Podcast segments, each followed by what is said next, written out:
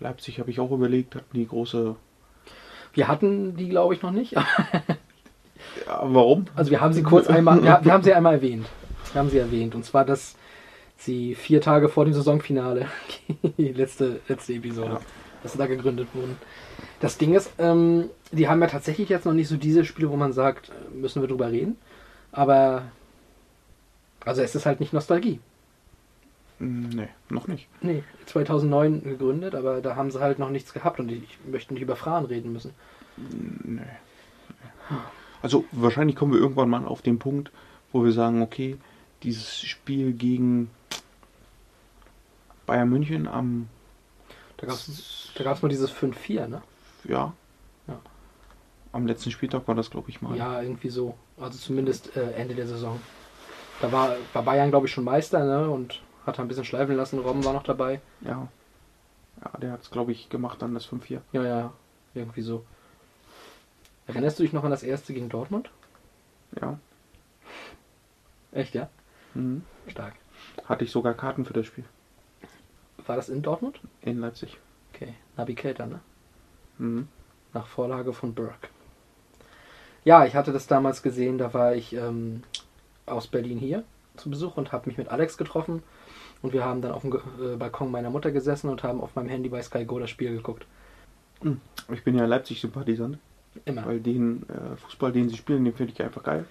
Dieses vorne wegmarschieren und immer gib ihm, gib ihm, gib ihm. Es gibt da so einen Podcast, ähm, da spricht Marc Lubbe mit Tobias Görtler über RB Leipzig und der hat Mhm. ja im Grunde das gleiche gesagt. dass er den Fußball überragend findet. Aber also das Görtler hat das gesagt, nicht. Ach so. Lubbe hat was anderes gesagt. So war das, ja, gut. Görtler hat gesagt, äh, dass er alles an Leipzig gut findet, außer das, wie es ist zustande gekommen. Aber Nachwuchsarbeit überragend, der Fußball mega, es macht Spaß, sich das anzugucken. Es ist halt immer nur dieser fade Beigeschmack, dass es eigentlich nicht hätte sein sollen. ja, das ist halt so diese grundsätzliche Frage. Ne? Also klar, da wurde ein bisschen Geld reingeschossen in irgendeinen anderen Verein, der wurde dann umbenannt, Ja. glaube ich sogar. Oder wie Ja, das war, ich weiß jetzt auch gar nicht mehr, welcher Verein das war. Das war ein bisschen außerhalb von Ich Leipzig. glaube mal sogar, ne? Kranstedt. Ja, Mark Hanstedt, genau. Mhm. Damit, das haben sie halt gemacht, damit sie diesen Oberliga-Platz Mhm. kriegen. Ne? Ja. Die hatten ja, glaube ich, sogar angeboten, dass sie dann mit, für einen anderen Leipziger Verein, aber die wollten das nicht verständlicherweise irgendwo. Ne? Ich glaube, die sind heute noch teilweise dagegen.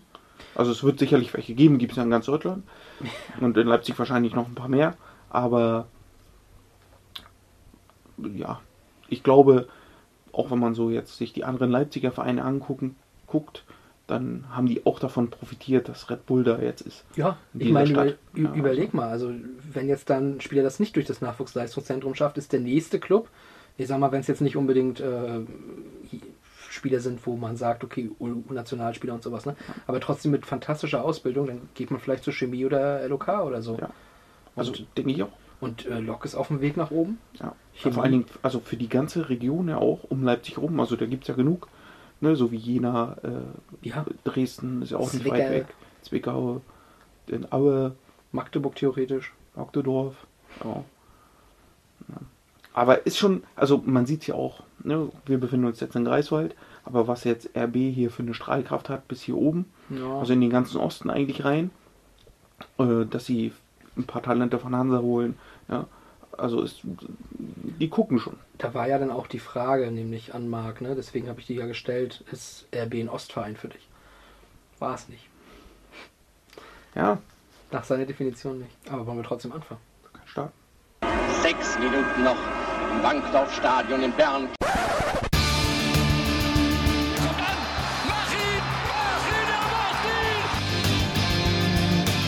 Pellegrino gegen. Kahn,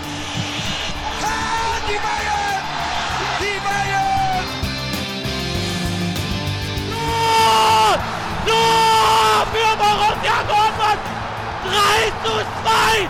Hier rasten alle aus! Martin, er macht ihn. Das ist auch, es bleibt ein legendäres Kommentar. Es ist, Ja. ne, das wird irgendwann, also wenn wir wahrscheinlich so irgendwann mit 80, 90 noch hier in irgendein Stadion gehen und, und boah, Wenn wir es wieder dürfen, dann. wenn, wenn wir wieder dürfen, ne, mit Maske und, und was weiß ich, was alles dazu gehört. Aber auch dann werden wir noch über dieses Tor von Mario Götze 2014 sprechen. Ja, so wie auch das Tor 1954 da. Genau, von Rahn. Und deswegen, Bartels hatte damals auch gesagt, äh, Helmut Rahn, äh, Gerd Müller, Andi Brehme, Mario Götze, das sind die vier Namen. Und Ja. es ist so. Jeder hat es gesehen. Und äh, damit heißen wir euch herzlich willkommen Genau. zur nächsten Episode von Pass ins Leere, der Nostalgie-Podcast. Mein Name ist Tobias Gürtler und mir gegenüber sitzt mit sehr viel Gel in den Haaren Philipp Weikert. Wie immer. Heute mit einer Mazda-Weste. Das Ist ist, das- von meinem ist- alten Arbeitgeber, weil die hält warm. Achso, ich dachte, nachdem Volkswagen in der letzten Folge so präsent war, musste heute eine andere Farbe Ja, bekennen. deswegen sprechen wir heute auch über Japaner. Ja, absolut. Ja, du, also vielleicht finden wir einen. Ich muss mal kurz nachgucken. Ah, nee, tatsächlich kein Asiate dabei. Jamaika kann ich anbieten. Aber das wär's dann auch. Nee, aber heute, heute ist äh, der Boxing Day bei uns mal ein bisschen im Fokus. Warum? Natürlich, weil heute ist, wo diese Folge rauskommt, Heiligabend. Oh, Heiligabend. Das ist toll. Selbst, selbst an Heiligabend liefern wir für euch. So ist das. Ja. Zugegebenermaßen nehmen wir es nicht am Heiligabend auf, aber das ist auch nicht nötig. Aber Äh, ist doch schön jetzt so. Also ich stelle mir gerade vor, wie alle ne, gerade die Bescherung vielleicht gemacht haben. Genau. Und um Punkt 18 Uhr kommt jetzt der Podcast raus. Alle, die ganze Familie sitzt beim Abendessen, hört Pass ins Leere. Also, ey, Aber ist das ein schönes Bild? natürlich an äh, verschiedenen Endgeräten, damit wir mehr Hörer haben. Ne? Ja. Das ist das ist das Mindeste. Jeder hat dann seine Kopfhörer am Ohr und sitzt dann da mit seinem Handy. Und deswegen, ne, Weihnachtsfolge, Weihnachten, was ist Weihnachten? Der Boxing Day am 26. Dezember. Und darüber müssen wir auch einfach mal reden. Ähm, prinzipiell Boxing Day, ich denke, ist das jedem bekannt, warum das so heißt, wo das herkommt? Weiß ich nicht. Ich, ich glaube nicht, dass jeder weiß, worum es da geht. Wollen wir das mal ganz kurz erzählen? Ich würde das mal übernehmen. Leg mal los. Das kommt nämlich aus den Commonwealth-Staaten. Ne?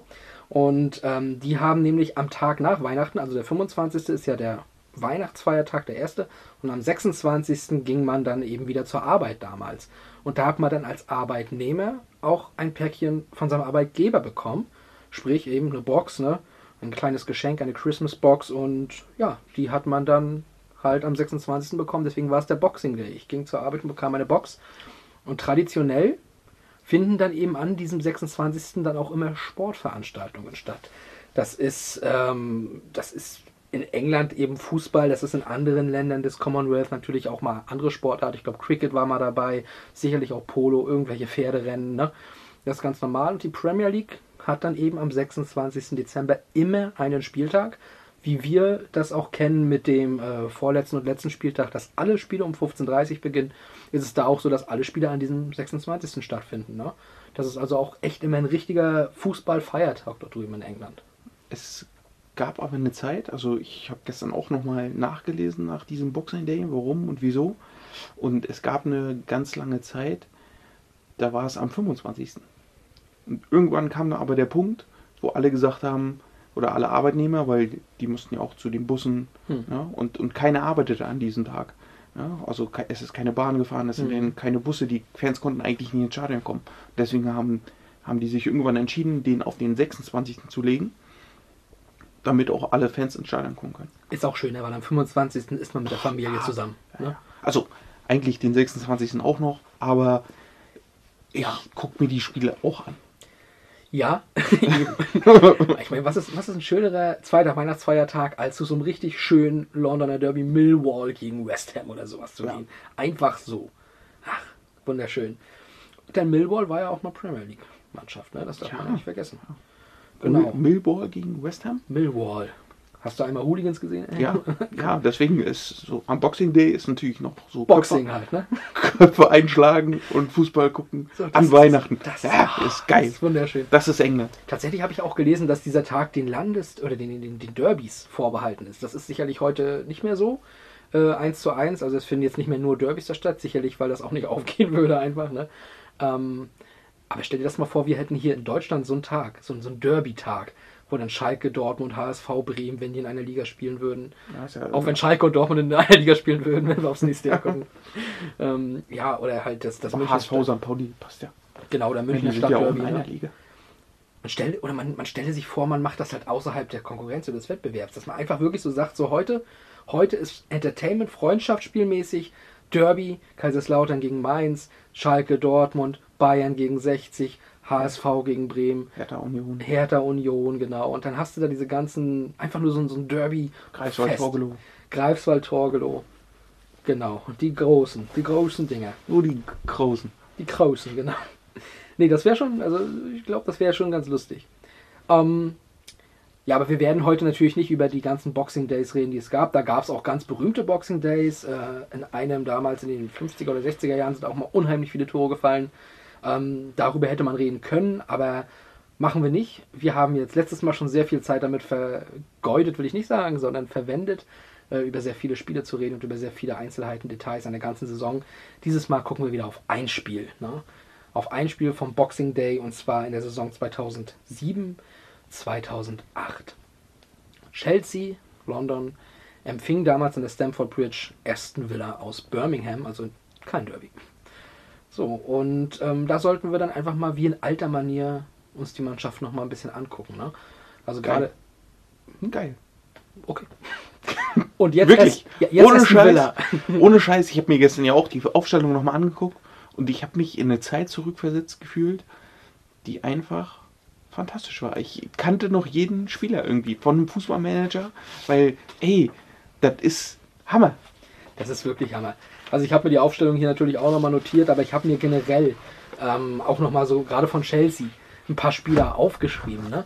Alte Scheiße. Ja, ey, so ein Joey Cole.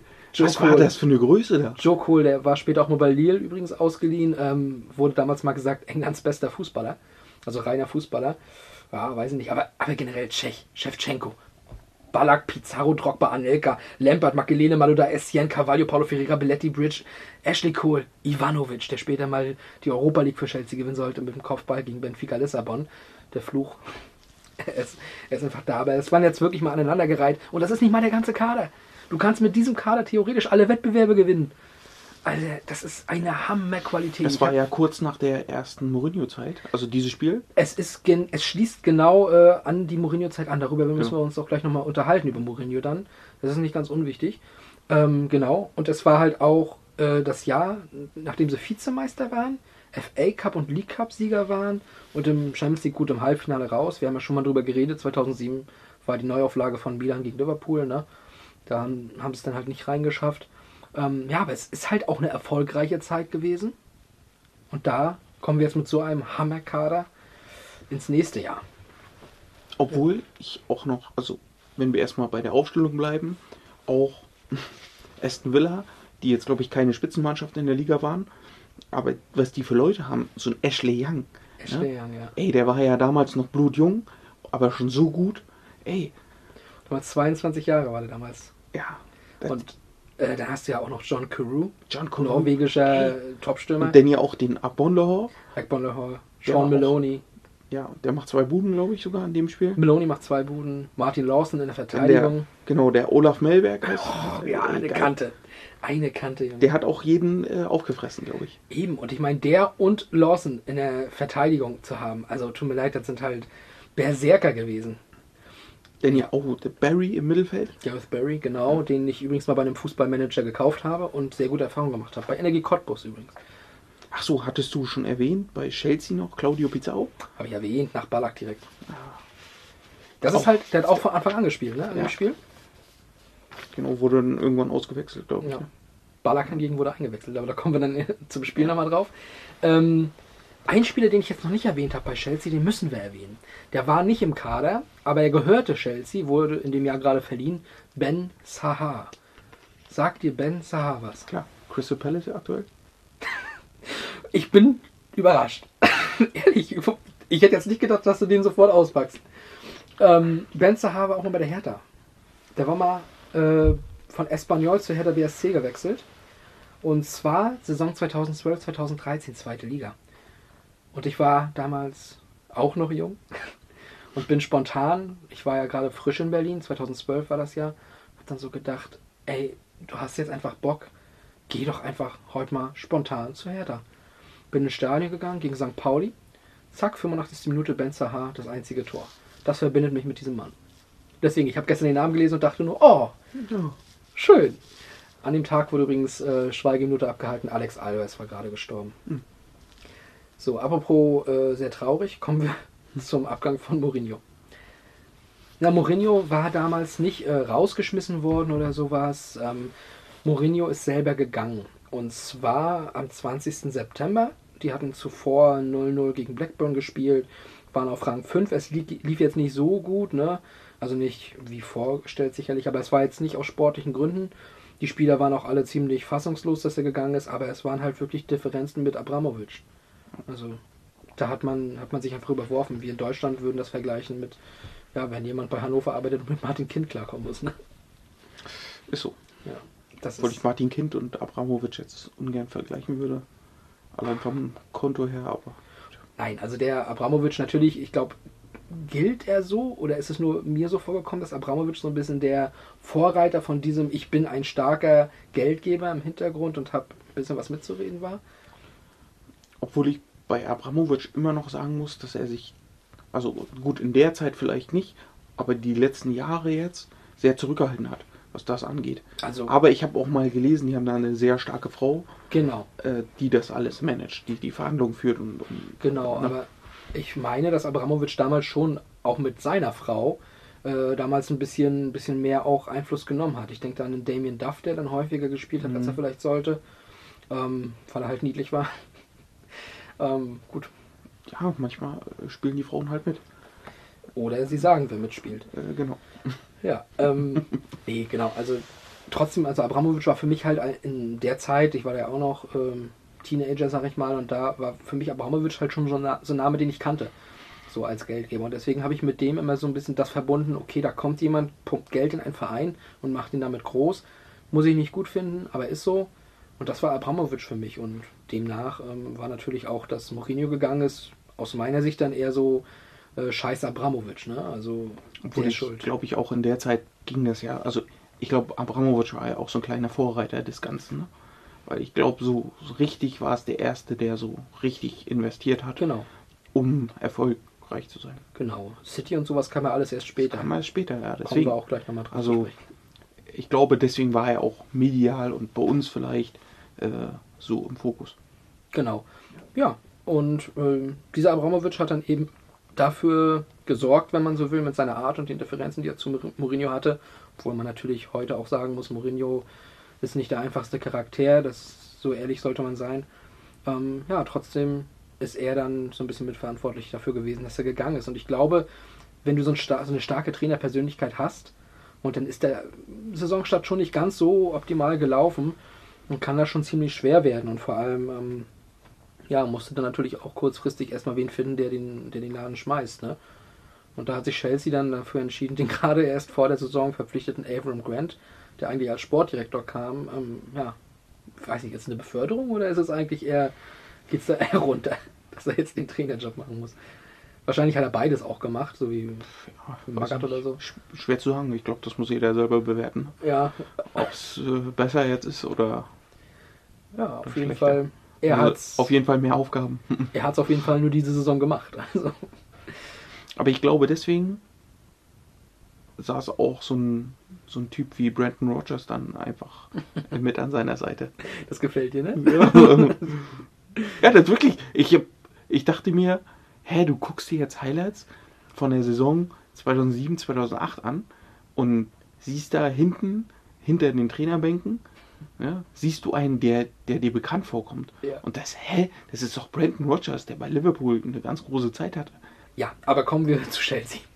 Nochmal ganz kurz zurück. Also die haben dann äh, unter Evan Grant tatsächlich auch äh, relativ stark sich dann äh, reingefuchst, hatten nur noch eine Niederlage gegen Manchester United und gegen Arsenal bis eben zum Boxing Day. Ja, Aston Villa, äh, du hast die Spieler ja schon angesprochen, ne? die da äh, ein bisschen rausstrachen. Die kamen aus einer relativ schwierigen Saison, wo sie halt nur Elfter waren, früh aus den Pokalwettbewerben ausgeschieden sind und waren dann jetzt ja auch so mittelmäßig gestartet. Hatten mit Martin O'Neill jetzt zum jetzt, also zweite Saison war es von Martin O'Neill, der wurde ja später irischer Nationaltrainer, sehr guter irischer Nationaltrainer, war eine erfolgreiche Zeit, die leider nie so wirklich gekrönt wurde von der starken Qualifikation. Ich meine sogar, mich zu erinnern, nee, das Handspiel, da war er noch nicht Trainer von Henri. Ne? Das Handspiel Henri, das war glaube ich zur WM 2010, ne? In der Relegation gegen die Iren. Und er kam glaube ich 2013 erst zu Irland. Aber ist ja auch nicht so wichtig. Wichtiger ist seine Zeit bei Aston Villa. Da war er dann, wie gesagt, in seiner zweiten Saison und musste jetzt halt auch ein bisschen äh, ranklotzen und zeigen. Und deswegen, Saisonstart war okay. Dann äh, hat man dann aber ein bisschen nachgelassen und kam in so eine kleine Negativserie. Und dann wurde man halt so ein bisschen durchgereicht, hat dann aus vier Spielen zwei Punkte nur noch geholt. Und ja, dann kam es zum Boxing Day. Hat man kurz zu Heiligabend ein bisschen gefeiert, 25. Geschenke aufgemacht dort drüben. Und dann musste man nach London. Und da ging die Post ab. An der Stamford Bridge. Ja, von Beginn an. Von Beginn an. Ja, Chelsea war damals gerade eine ganze Zeit lang ähm, ungeschlagen zu Hause. Deswegen ähm, denke ich mal, wird Aston Villa sich jetzt nicht unbedingt so große Chancen in dem Sinne ja, erwartet haben. Aber die äh, aber die Anfangsphase war dann doch ein bisschen. Ja, ich weiß gerade nicht, wo ich hin wollte mit dem F. So, ja, okay. aber aber es, äh, es war eine gute Anfangsphase. Anfangsphase, ja. ja, Anfangsphase war es. Äh, und da hat Sean Maloney halt ein bisschen für gesorgt, der nach 15 Minuten ähm, für die Führung sorgte. Gab es eine, gab's eine Flanke rein von, ich glaube, Ekbon Lahore war das, ne, der auf Carew der köpft rüber zum völlig freistehenden Meloni und der schießt ihn halt rein. Kann man mal machen. Und die haben, ja, also gerade mit dem 1-0, 2-0, was dann kurz vor der Pause fällt. Genau. Auch durch Meloni, ne? Genau. Äh, aber ich fand auch so, also was man in den Highlights gesehen hat, die waren spielbestimmt. Die waren, die waren auf jeden Fall sehr gut drin im Spiel. Ne? Sicherlich auch ein bisschen davon, ähm, haben sie ein bisschen profitiert davon, dass Michael Ballack bereits in der 26. Minute eingewechselt werden musste. Und zwar, wenn ich mich nicht irre, für Lampard. Ja. So, und wenn du dann in der 26. Minute in Rückstand dein Frank Lampard verlierst, ist schwierig. Ähm, ja, und dann kam, wie du schon gesagt hast, eben dieses, äh, dieses Tor von, von Meloni zum 2 zu 0. Das war ein Weitschuss oder zumindest ein Distanzschuss der dann von Petr Cech also sowas von bescheuert ins Tor reingelassen wurde. Ja. Kompletter Torwartbock. Ähm, ich weiß gar nicht, er wurde nicht getunnelt, aber er hat den Ball irgendwie nicht halten können. Ne? Er hat den, glaube ich, irgendwie, also er wollte mit seinen Händen nach unten gehen ja. äh, und den Ball wahrscheinlich einfach aufnehmen. Aber ja. Ist er vielleicht nochmal aufgetitscht oder sowas? Auf jeden Fall nicht. sieht es Also er springt, ja, er springt ja irgendwie in seine Arme ja. und von da aus wirbelt der Ball sich um ihn rum und rollt ins Tor. Aber wirklich langsam, aufreizt ja, und langsam. Ja. Also es war, ja.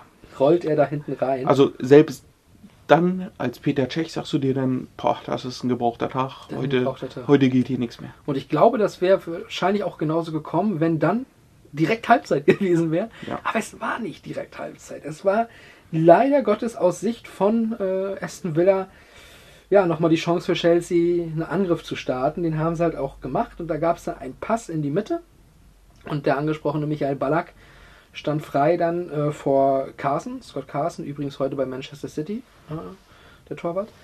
Und also nicht der erste Torwart, aber er ist äh, im Kader von Man City. Ja, und Ballack, ähm, ich sag mal, lässt sich fallen. Was sagst du? Also Kontakt war da. Gut, und jetzt gehen wir mal zurück in die Zeit 2008. Also noch nicht äh, in diese Pipifax-Zeit, die wir heute haben. Ist das ein Elber in England? Ja, ich würde einen Elber geben. Ganz ehrlich. Das ist eine. Also es war Meinung. Kontakt da und die gehen mit voller Wucht da rein. Pff, warum nicht? Ja, weil ich glaube. Ich weiß nicht im Videobeweis, ob es eine klare Fehlentscheidung jetzt wäre. Ich glaube, dass Michael Ballack äh, nicht fällt von so einem kleinen Kontakt. Also, also den Körper, den er hatte, ich glaube, er muss nicht fallen, ich glaube, er wollte fallen. Ich glaube, er wollte den Elfmeter ziehen. Und was er damit dann automatisch das war ja dann auch wichtig. Was er automatisch mitgezogen hat in dem Fall war nun mal, das ist dann, wenn es Elfmeter gibt, ist es die richtige Entscheidung, dann war es eine Notbremse. Ja, gut, die wird heute ja auch anders getroffen, so eine Entscheidung. Ja, ne? weil es nicht mehr diese, diese Dreifach-Belastung, äh, wollte ich gerade sagen, Dreifach-Bestrafung, Bestrafung, danke, ja. gibt. Äh, ja. Zed Knight war das, der, der Ritter. Der Auf jeden Fall bleibt der ukrainische Superstar Andrei Shevchenko richtig cool. Was ein perfekt geschossener Elfmeter. Geiler Typ auch. Also links unten rein, aber Hatten wir, glaube ich, in der Folge äh, vom Champions League-Finale schon mal. Ne?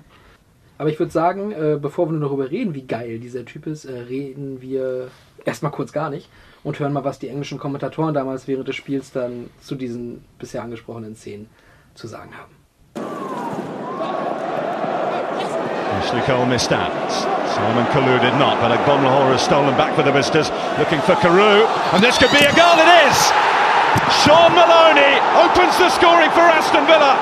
They lead at Stamford Bridge. Carew did his bit, and so did Agbon Lahore. Finds Carew, who's onside, heads it back across to his striking partner Maloney, one on one against Petr Cech, and he finishes with style. Ferreira. Maloney. And a shimmy to throw Pizarro off the scent. Sean Maloney's already got one, and he's got another. Another mistake from Petr Cech, and another goal for Sean Maloney. It all starts, you know, from the wide area. That's the dummy. Deceives Pizarro. Comes on the inside of Alex. Alex needs to get tighter, closer to the player. The shot comes in, and that's an absolute howler, isn't it, from Petr Cech? Solomon Kalou. Puts it into the mix that night there. Here's Michael Essien. A turn from Ballack goes down under pressure, and Chelsea have the penalty.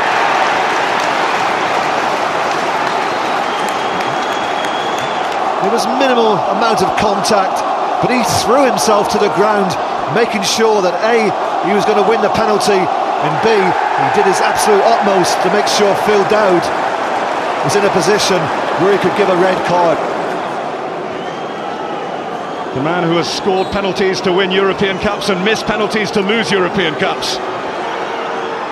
Scores for Chelsea. And they are right back in business. Just when they look down and out, their record signing gets them back into the match. It's a well taken penalty from Shevchenko, sending Scott Carson the wrong way. And what a lifeline that is for Chelsea. Ja, und dann war erstmal Halbzeit, ne? Ja. Ja, dann konnte man sich quasi wieder ein bisschen sammeln, aber wie gesagt, also ich glaube, es wäre besser gewesen für Aston Villa, wenn die einfach so ein, zwei Minuten früher schon Halbzeit gewesen Das war wäre. ja, glaube ich, auch vier Minuten schon Nachspielzeit. Also es Ja. war ja. Ja, ja. Ja, es ist äh, sehr ärgerlich für, für die, für die Birmingham-Spieler. Aber es ging dann ja auch noch genauso beschissen weiter. Ja. Ich meine, du bist erstmal sowieso, bist du in Unterzahl, ne? Und dann, oh, dann kriegst du halt kurz vor der Pause dieses dumme Gegentor. Und dann geht's halt weiter mit in der 50. Minute schon wieder dieser Ukraine. Und was für eine Hütte. ja. Obwohl, obwohl ich sagen muss, also in der ersten Einstellung von der Kamera sah es richtig krank aus. Ja, weil du dachtest, der geht weiter in die Ecke, ne? Ja, ja, ja. aber er war dann doch ziemlich zentral. er war aber, relativ zentral. aber trotzdem war es natürlich aus der Position, den einfach so raufzuzimmern und das wird auch noch ein Tor. Schon Ja, geil. und das ist. Und Shevchenko hatte einfach nicht genug und hat sich gesagt: Komm, Tore habe ich ja schon zwei gemacht. Assists habe ich heute noch gar keinen. Schicken wir mal unseren Innenverteidiger in den Strafraum. Und dann auf Alex gespielt. Der, ähm, was war der eigentlich nochmal für ein, für ein Kollege? Brasilianer wahrscheinlich. ne? Also ja, hm. Oh ja, Brasilianer, 25 Jahre alt damals gewesen. aber auch, also ich habe mich jetzt auch gefragt, was hat der da vorne zu suchen? Ja, Also es sah jetzt nicht so aus, als wenn irgendwie ein Standard war oder sonst was. Aber bei Brasilianern muss man ja auch immer gucken, Genau. okay, die machen ja Ausflüge. Lucio. Ja. Lucio, ein sehr gutes Beispiel. Aber was man denn Alex ja auch zugute führen muss, ne, wie er den Ball dann mitnimmt, einen Gegenspieler sogar noch umspielt und dann den Ball perfekt sauber in die untere Ecke schießt. Eisekalt. Also Shevchenko selbst hätte es wahrscheinlich nicht besser machen können. Ich glaube, der hätte so viele Coronas gehabt, der hätte ihn gelupft. Gut. Ähm, aber das Ding ist halt, weil wir das gerade zum Thema haben, ähm, ist jetzt nicht lange her.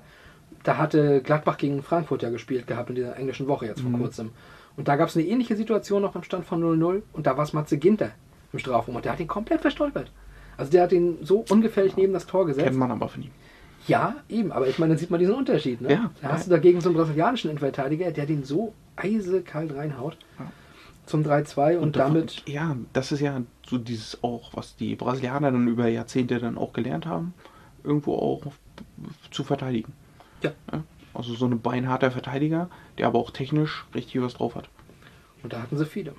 Also Ja. wie gesagt, gerade Lucio ist ja auch in Deutschland sehr bekannt als perfektes Beispiel für jemanden, der einfach mal den, den äh, Laster anschmeißt und durch die Menge rast. Oh, das kam jetzt gerade, was Weihnachten angeht, falsch rüber.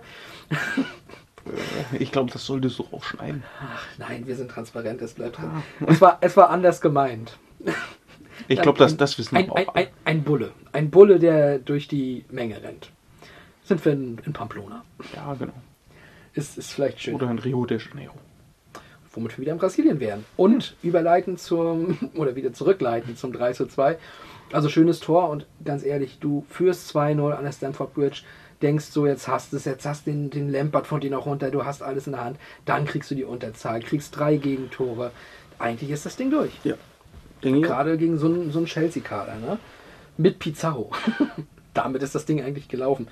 Aber nein, nein. Wie so oft, wie so oft im Fußball entscheidet dann ein Standard, dass es doch nochmal eine andere Wendung gibt. Und der wurde getreten von einem jungen Mann, den du schon angesprochen hast. Schläger. Ashley Young, genau. Der später bei Manchester United ja auch noch eine ganze Weile echt gut war. Eine der wenigen äh, Highlights sozusagen von den Spielern, die sie da in der Zeit hatten, muss man ja auch äh, ehrlich Mhm, sagen. Obwohl er ja noch eine ganze Weile unter Ferguson gespielt hat, glaube ich. Ganze Weile? Meinst du? Seit wann ist Ferguson nicht mehr da? Pff, 13, 14, irgendwie so in dem Dreh. Sechs Jahre schon? Das ist schon eine Weile weg. Okay. Da Ja, gut, er- er war auf jeden Fall seit 2011 war er da. Guck mal, du hattest, du hattest ja äh, erst noch die Zeit mit, mit ähm, hier dem Everton-Trainer. Wie hieß er denn nochmal? Wie hieß er denn? Der ist auch völlig von der Bildfläche verschwunden. Ah, der war dann auch noch mal kurz in der Premier League woanders. Ey, ich bin jetzt gerade komplett. Ich habe sein Gesicht vor Augen. Ja, ja. Mir liegt es auch auf der Zunge, aber Es ist nervig, ne? ja. Okay. Ähm, ja gut, dann war noch äh, Louis van Gaal, genau, Louis van Gaal, Mourinho Mourinho. und jetzt dann Ole Gunnar Solskjaer. Ja gut, der ist Deswegen- auch schon wieder anderthalb Jahre. Ja Eben. gut, Also das ist Kommt schon, schon hin, ne? schon eine Weile her mit. mit aber ja, Wahnsinn, Wahnsinn. Guck mal, Van, wie Van, Van Gaal kam äh, nach der WM 2014 mit dem Kopfball da von Persi und sowas, wo er diese ganze Aufstellungssache mit 3-5-2 so ein bisschen auch ähm, wieder reingebracht hat in die Fußballwelt. Dann kam er zu United. Da hat er dann den Everton-Typen ja schon ersetzt. Mhm. Also er muss 2013 spätestens da gewesen sein. War krass. Bin ich mir jetzt gar nicht mehr. Warte mal. Jetzt bist du heiß, ne? Ja. Währenddessen kann ich ja schon mal sagen, weil wir sind ja nicht äh, Passenslehrer der Schweiger-Podcast, ähm, der Freistoß von Ashley Young hat nämlich auch noch einen Abnehmer gefunden. Und das war eben Martin Lawson, der Innenverteidiger, der Däne. Ähm, gehört auch so zu den Spielern, wo ich immer so sage, das sind die, also wenn du die in der David Innenverteidigung hast- Moyes. Moyes. Moyes. Also Ferguson ist 2013 abgehauen. Wer sitzt hier? Wer? Hallo? Wahnsinn, Gürtler. Genau, dann kam David Moyes, Ryan Giggs, Louis van Gaal, Jose Mourinho und jetzt Solskjaer. Oh, Ryan Giggs war mir gar nicht mehr so bewusst. ja, war ganz cool, Spielertrainer. Zwei Monate. Ja, ja. Ich, äh, ich fühle mich gerade wie Martin Lawson, der in Unterzahl das 3-3 an der Stanford Bridge erzielt. Mit einem Sprung und dem äh, rechten Bein nach vorne gestreckt. Rein ins Tor. Ähm, ja, plötzlich 3-3, wer hätte das erwartet? Aber es ist ja nun mal so, das Ding ist äh, in der 72. gefallen. Das sind halt 18 Minuten an der Stanford Bridge in ähm, Unterzahl. Das ist nicht so ist nicht so das Ding. Und dann hat sich Cavallio gedacht, stimmt, ist unfair. Und bei einem Konter äh, ist er einfach mit beiden Beinen voraus an der Mittellinie, aber sowas von, ich glaube, in Eckborn Lahore gesprungen. Ähm, das, ja, das, das, war, das war nicht mehr rot, das war schon wirklich, das war Weinrot. Cavallo war aber auch so ein Typ, der einfach mal hinlangen konnte.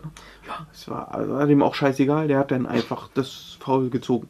Fertig. Und das war ihm auch scheißegal, ob Eckborn Lahore jemals wieder laufen kann, Ja. wenn man sich das, das Ding anguckt. Also wirklich, ohne Mist, als ob der in der Luft beim Sprung sich nach vorne setzt, wie bei diesem Weitsprung, und dann halt mit beiden Beinen voraus einfach den Typen komplett umsensen. Ja. Und das müssen wir uns auch, glaube ich, nochmal anhören. Advantage Chelsea enjoying uh, the most comfortable possession period of the match. Kalou, here is Shevchenko! An absolute beauty from Andrei Shevchenko! And Chelsea are level. He looks bewildered. It rattled past him. Sean Maloney two, Andrei Shevchenko two, that means Chelsea are back on level terms. A quite brilliant strike from Andrei Shevchenko. Kalu sets him up, has one touch. Baumer really should have gone earlier to close him down. He stands off him, allowing Shevchenko to get the shot away, and it literally flies past Carson. Delightful turn from Shevchenko to tee up Alex. It's a lovely move. It is a great goal for Chelsea, who have turned it around. From 2 0 down, they lead 3 2. Shevchenko with the assist that time. And a bullet of a finish for Alex. It's his first Stamford Bridge goal, and it is 3 2 for Chelsea. Here's Alex on the ball, there's Curtis Davis. If you go to ground there, you've got to get something on it. Alex goes past him. Boma comes across. Alex gets the shot away nice and early, right in the corner. Carson once again beaten. Ashley Young to deliver this one. Excellent free kick, Larson! Well, would you believe it? 10 man Aston Villa are level again with Chelsea. Plenty of pace from Ashley Young. Larson goes after the ball. He's unmarked, still has a lot to do. On the volley, side foots it, past Petr Cech. And now here comes the Aston Villa counter. Agbonlahor, vital challenge by Ricardo Carvalho, but it took too much of the man. It could be red. It is red. Scoreline level, players level. Ja, und jetzt haben wir wieder Chancengleichheit, weil das war eine 80. Minute. 10 Minuten Chancengleichheit, 10 gegen 10. Neun Feldspieler beide und das steht unentschieden. Jetzt kann, äh, ja, jetzt kann ja alles passieren. Oder Michael Ballack kommt.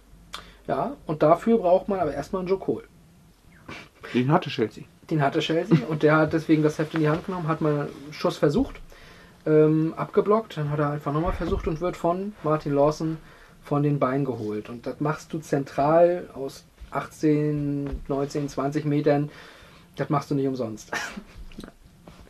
Und dann kam Ballack, wie du sagst. Ja, Ballack war ja auch so ein. Er konnte Freistöße. Ja, Also er wäre jetzt kein ganz großer Experte in der Sache, aber er konnte. er konnte, er konnte das. Ja, er konnte Kopfbälle nach Ecken und nach Ja. St. Flanken, Ja. aber er konnte auch Freistöße Ja. und Elfmeter. Und den hat er, hat er dann rechts relativ halb hoch flach, sag ich mal, hat ihn an der Mauer vorbeigezirkelt und ins Tor rein. Und der Jubel an der Stamford Bridge war ausgelassen. Ja. Es war die 88. Minute, glaube ich. Genau. Ja. Fürs 4-3 passt. Ich glaube, so kannst du dann auch abpfeifen, aber Aber du kannst es auch lassen. kannst Premier League typisch einfach mal wieder ein bisschen äh, laufen lassen und das kam dann für Chelsea gar nicht so gut. Und ich kann mir nicht so ganz erklären, wo das herkam. Aber du, wie gesagt, kriegst diesen 25. Nackenschlag in diesem Spiel aus Sicht von, von Aston Villa und kommst trotzdem nochmal und reißt dich zusammen und versuchst es nochmal. Und dann kam er eben diese Flanke rein, diese Angriffsserie, die dann vollendet wurde von Gareth Barry mit dem Kopf und auf der Linie dann gehalten, allerdings von Ashley Cole. Und wenn macht er stark. Alter Wahnsinn. Aber wenn du auf der Linie einen Ball hältst, und das weiß auch Robert Huth, dann bist du nicht lange auf der Linie. Und dann kannst du duschen gehen. Und das durfte Ashley Cole dann auch. Und dann gab es tatsächlich den zweiten Elfmeter in diesem Spiel, weil das war ja auch noch nicht ausgeglichen, ne? Mussten wir noch. Und hat Gareth Barry gesagt, ja, warte mal, ich habe den jetzt gerade eigentlich reingeköpft, wenn der nicht gewesen wäre. Ja, dann, dann, dann mache ich das halt mit dem Fuß. Ist ein Linksfuß gewesen, anders als Shevchenko. Hat es aufs gleiche Tor versucht wie Shevchenko und hat auch die gleiche Ecke gewählt wie Shevchenko. Und das war auch das gleiche Resultat wie bei Shevchenko. Er hat ausgeglichen. also dieses, dieses Wahnsinnsspiel. Hast du bei ihm spannend gemacht. Ja, ne? ja Gareth Barry, äh, mein alter Freund aus äh, Cottbusser Zeiten beim Manager 2007. Liebe Grüße. ja, da, da holst du dir Qualität nach Cottbus. Da, da holst du dir Qualität. Und der hat ihn eingehauen zum 4 zu 4 und ähm, da mache ich es jetzt gar nicht spannend zum Endstand. Aber meine Herren, 4-4 an der Stamford Bridge. Hin und her. hin und her, Platzverweise, Elfmeter, Verletzungen. Es hatte alles. Also ich glaube, dafür geht man dann am zweiten Weihnachtsfeiertag gerne zu einem Fußballspiel. Für, genau, für solche Spektakel. Wieso? Das ist, das Ich ist meine, dafür hat sich wahrscheinlich auch jeder erhöhte Preis äh, bezahlt gemacht. nicht, dass in englischen Stadien überhöhte Preise wären. Aber Ich habe es auch nur gehört, ich weiß es nicht, aber war es noch gar nicht irgendwo in England in einem Stadion mal? in England war ich noch nicht. Uh, In Spanien war ich schon, aber Spanien. in England noch nicht. In Portugalien In Portugalien war ich auch noch nicht. ist doch auch gleich um die Ecke dann da. Ja, aber da war ich nicht. Äh, ist doch, ich war in Barcelona. Das war Das ist schon- nicht um die Ecke. Das war, dann war Portugal nicht um die Ecke. Ja. Aber ähm, ich würde gerne mal ein Stadion von Benfica tatsächlich und mir auch durchaus mal ein Benfica-Spiel angucken. EM 2004, wenn ich da so, ich habe da noch das kleine Heftchen gehabt, wo dann alle Stadien drin waren und das sah natürlich besonders hübsch aus. Ich fand das von Porto immer geil. Also Das, immer. ja, ja, ja, das ist äh, ein bisschen offen, ne? Da hinter den Tribünen. Ja, ja. Ich so ähnlich, finde ich, wie, äh, wie Leipzig. Wo ich schon war. Leipzig war ich auch schon zwei, dreimal. Ich nicht, ich war nur einmal, aber immer wenn ich da war, hat Lautern gewonnen. Das ist, Ja, ich war damals zur Zweitliga-Zeit von RB, war ich. ich war- auch. Ja, gut. aber nicht gegen Lautern, sondern gegen Freiburg. Das war die Aufstiegssaison. ja, das war die gleiche Saison. Aufstiegssaison, das war 1-1. Das ist generell so Nils, eine. Nils Petersen für Freiburg getroffen und Davy Selke für, für Leipzig. Oh, die großen. Matthäus Klich und Maurice de Will von FCK übrigens. Ähm, ja, wenn, wenn man in Leipzig war, erinnert man sich an alles, egal wie viel man Intus hatte. Ich war, ich war übrigens in Leipzig, die erste Bundesliga-Saison. Ich glaube, wir hatten da gepfiffen. Ach, weiß ich nicht mehr. Auf jeden Fall Timo Werner ist durch. Ich saß auf der komplett anderen Seite, ganz oben. Ja, ja. Ich habe es von da aus gesehen, dass es eine Schwalbe war, aber der Schiedsrichter nicht. Ja, also gegen Schalke war das, glaube ich, ne? Ja, gegen Schalke. Gegen, gegen Naldo. Gegen, ja, ja. Ja, ja. Und es war so eine Schwalbe. Ey, das hat er. Oh. Ja. Aber egal. Elfmeter, 1-0 Führung. Ich glaube, die haben dann auch gewonnen gegen Schalke. ja, ich glaube auch. Ja. Aber äh, Das war noch die Zeit, wo Schalke auch mal Spiele gewonnen hatte. ja, stimmt. Das, das wirkt jetzt natürlich erstmal so, ja, gegen Schalke gewonnen. Wer nicht?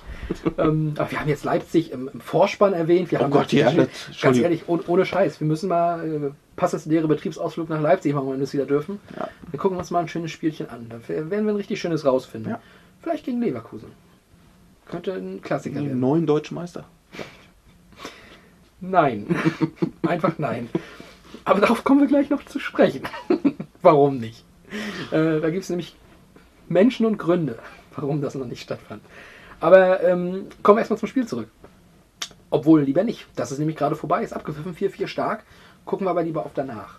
Also Riesenspiel zum ähm, Boxing Day, wie gesagt, ne, hammermäßig. Obwohl, was wir vielleicht machen können, ist, wir, wir hören uns die ganze Kacke einfach mal erstmal an. Ja. Vielleicht sollten wir das noch.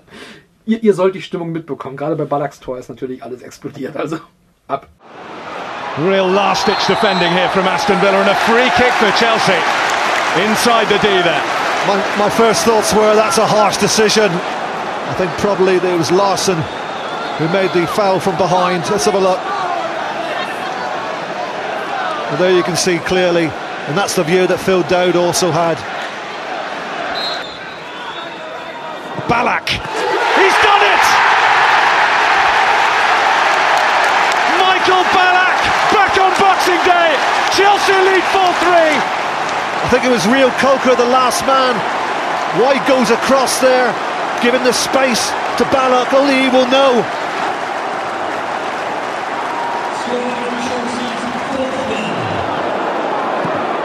Now can Villa come back again?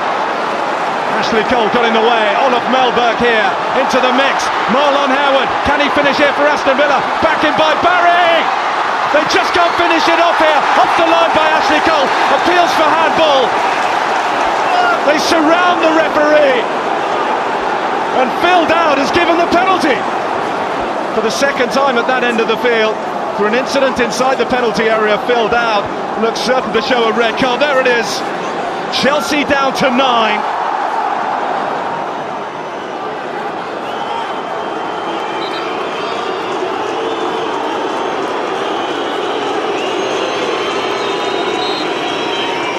Barry for Aston Villa. Scores! 4-4. And who would begrudge this spirited Villa fight back again? It's a great penalty from the Villa skipper, and how they deserve this point. They've been good value this afternoon, Aston Villa.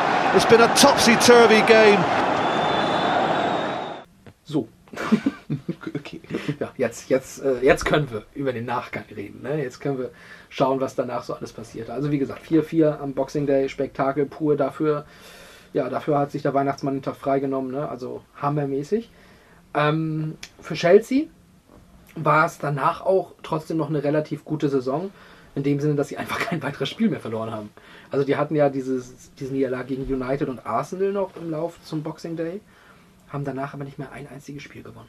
Äh, verloren, verloren, verloren. Ja, Die du haben warst jetzt bei Schalke gewonnen. ne? Ich war wieder bei Schalke, ja. Schals, Schalk. ne, das Ja, ähnlich. Blau auch noch beide. Ne? Ja. Also, ähm, nee, Chelsea hat also viele Spiele noch gewonnen und äh, am Ende 85 Punkte. Vizemeister. ja, das Bittere war ja, dass die am äh, vorletzten Spieltag genau wie Manchester United 84 Punkte hatten, also beide gleich viel. Gut, United hatte, hatte das klar bessere Torverhältnis, 17 Tore besser gewesen. Das hieß, Chelsea muss gewinnen und hoffen, dass, ähm, ja, dass dann United eben nicht gewinnt. Und die haben dann, United hat gegen Wigan gewonnen, 2-0. Ja, das Ding ist ja, da war Ferguson noch Trainer. Eben, da war nicht die Frage, packen wir es jetzt oder packen wir es nicht. Das war eigentlich okay. Also das ja, das war ja noch Manchester United. das war noch Manchester United, genau. Ja. Also Also das- nicht so wie heute. Wobei sie ja wenigstens wieder auf dem Weg sind. Ne? Also Ja, wenn wir das vergleichen mit vor fünf ja. Jahren, dann Ja. ist es ist doch was anderes Ja, schon auf jeden Fall. Ähm, ja, und äh, Chelsea führte zwar 1 zu 0, hat dann aber noch das 1-1 in der 90. gegen die Bolton Wanderers kassiert. Matthew Taylor, aber das war ja dann egal, weil das Ding war ja schon durch bei, bei United, wo übrigens auch Cristiano Ronaldo damals noch traf. Ähm, und da ich ja schon mal City vorhin angesprochen habe, ne? Kleiner Funfact an dem Spieltag, am letzten Spieltag, nicht am Boxing Day, äh, verlor Manchester City als neun Platzierter gegen Middlesbrough mit 1 zu 8. Schöner letzter Spieltag. Ähm, ja, und Chelsea hat sogar in der Saison nochmal 4-4 gespielt gegen Tottenham. Da war es auch spannend, aber nicht ganz so spannend wie jetzt äh, am Boxing Day selber. Ne? Ansonsten trotzdem gute Saison von Chelsea. Vizemeister ist trotzdem gut. Champions League Finale haben sie auch gegen United gespielt. Da gab es das Duell auch nochmal. John Terry weiß das bestimmt noch genau. Ich habe bei Shevchenko hab gesagt, noch, äh, Michael Ballack im Kopf. ja, der hat äh, den ersten, glaube ich, reingehauen, ne? Ja, und Shevchenko, ich habe ja immer gesagt, der wacht immer noch schweißgebadet auf von der Dudek-Szene damals. Ich glaube, John Terry schläft gar nicht mehr. Also der, der verschossene Elfmeter, ähm, das hat den wehgetan. Im Nachhinein kann man den fast dann sogar noch 2012 gönnen. Aber ähm, gerade mit der Geschichte mit Drogba und sowas. Aber ja, das war damals sehr bitter und da war ich aber persönlich ehrlich gesagt auch noch für United. Ähm, Aston Villa hingegen nach dem 4-4 erstmal drei Siege in Serie und ja, sind am Ende, ähm, glaube ich, acht Spiele in Folge ungeschlagen gewesen. Also diese, dieses 4 zu 4, das hat Auftrieb gegeben. Ne? Das ist, kennt man ja. Da holst du da diesen unerwarteten Punkt gegen, gegen, gegen Chelsea, gegen die Übermacht und dann ja, ziehst dich da erstmal ein paar Wochen dran hoch. Ne? Am Ende auch durchaus gut. 60 Punkte, Sechster. Wunderbar, gerade wenn man die Saison davor betrachtet. Ne? Ja, also momentan stehen die schlecht an, glaube ich. Ja, wir waren ja sogar tatsächlich mal abgestiegen zwischenzeitlich. Ne? Ähm, und ich glaube auch nicht direkt wieder hoch, sondern ein paar Jahre Ein bisschen waren sie unten. Hm. Ja, ja, das ähm, war nicht schön. Auch gerade der FC Birmingham ist ja auch nicht in der, in der Premier League mehr. Damals noch. Ähm, Aber insgesamt, also auch wenn du jetzt die Premier League von damals so siehst, was für Teams da spielten, Mhm. äh, ja, so viele spielen jetzt nicht mehr da. Ne? Nee. Auch so ein, aber auch so eine Vereine, wie die sich entwickelt haben, wie ich Tottenham jetzt gucke, die waren irgendwo im Mittelfeld, Man City, gut, die hatten ein bisschen Unterstützung, aber du hast, äh, gerade was die Premier League angeht, du sagst damals, jetzt muss man auch sehen, wann damals. Ne? gut. Da gibt es ja auch verschiedene Damalses äh, in der Premier League, aber ich denke da so auch gerade so an so eine Zeit, ich weiß nicht, Nottingham Forest zum Beispiel, ne? Coventry City und so, Wimbledon, AFC Wimbledon ist es jetzt heute, ne? Ähm, das damalige Wimbledon, was jetzt Milton Keynes Dons ist, glaube ich, Mhm. ne? Dieser ähm, aufgekaufte Scheiß. ähm, ja, das, das sind so Sachen ähm, oder Vereine, die man da so ein bisschen vermisst. Und ich freue mich dann auch immer, wenn solche Vereine, wenn auch nur kurz zurückkommen. Leeds aktuell Ja, freue ich mich riesig drüber, dass die wieder da sind. Ne? Ähm, ja, das, das stimmt schon. Und deswegen Aston Villa gehört doch einfach für mich da oben rein. Ja, auf jeden Fall. Wobei man gerade in der Premier League auch immer so Vereine hat, die sind dann zeitweise gut und dann wieder nicht. Southampton hatte eine Phase, wo die echt gut waren, wo dann Liverpool sich irgendwie immer wieder die Spieler von da geholt hat danach.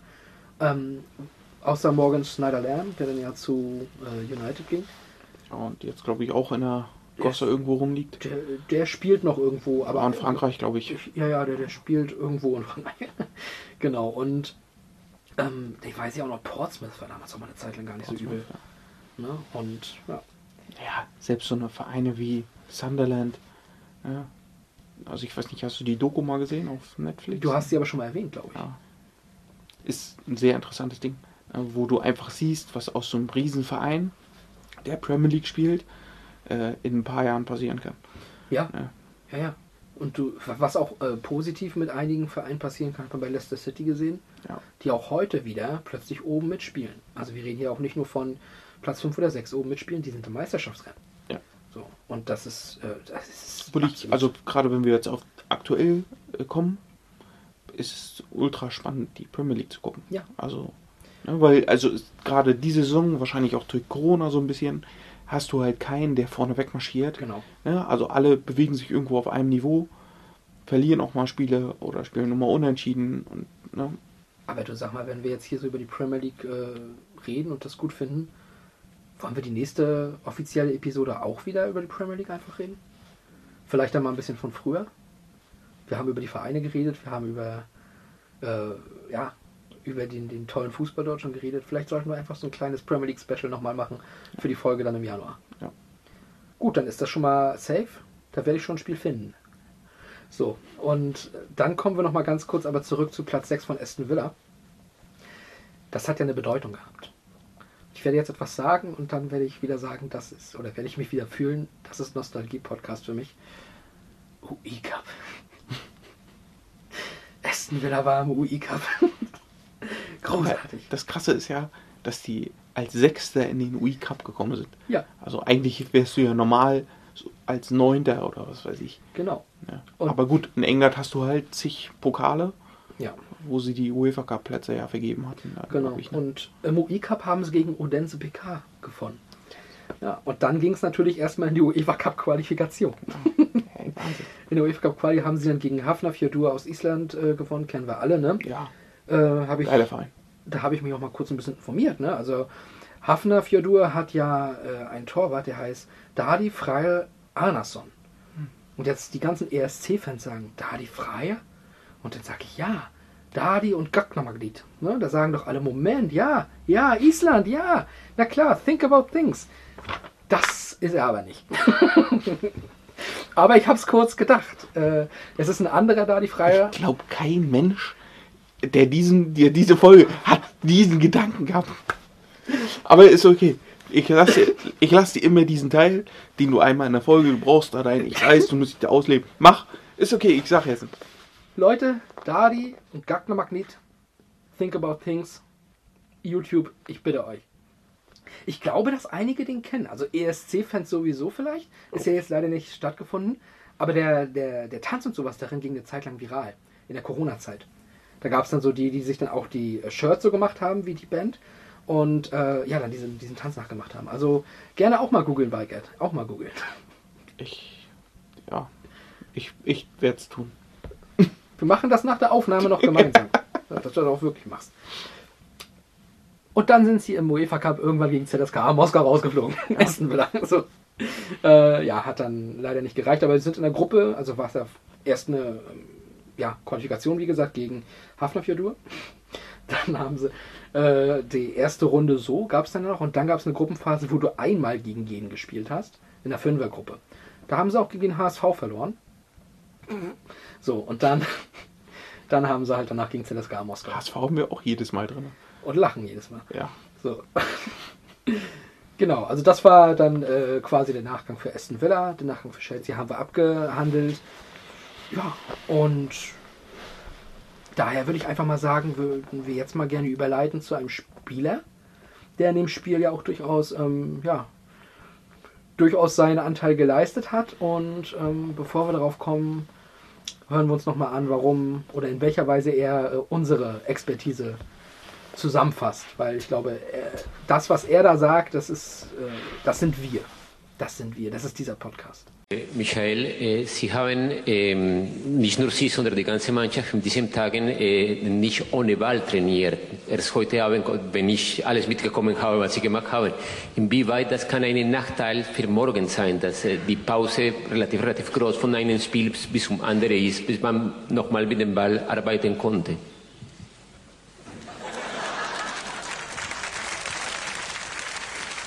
Also ich habe die Frage jetzt nicht hundertprozentig verstanden. Also, also ich, ich reime sie mir mal zusammen. Also wir haben ja, äh, ich denke, wir trainieren genug mit dem Ball. Also, also doch, ganz, ganz verstehe ich die Frage dann doch nicht. Ja, Michael Ballack. Michael Ballack ist heute der Spieler, über den wir reden wollen. Und ich finde, oh, ja, wie, wie, wie sage ich das? Wir hatten Fritz Walter, was für mich persönlich auch eine große Bedeutung hat. Ich trage auch gerade einen Schal mit seinem Antlitz drauf. Und, ähm, Ich trage, trage nämlich auch Ballack-Schal übrigens. ja, unter dem Mazda-Symbol. So wie Gott es wollte.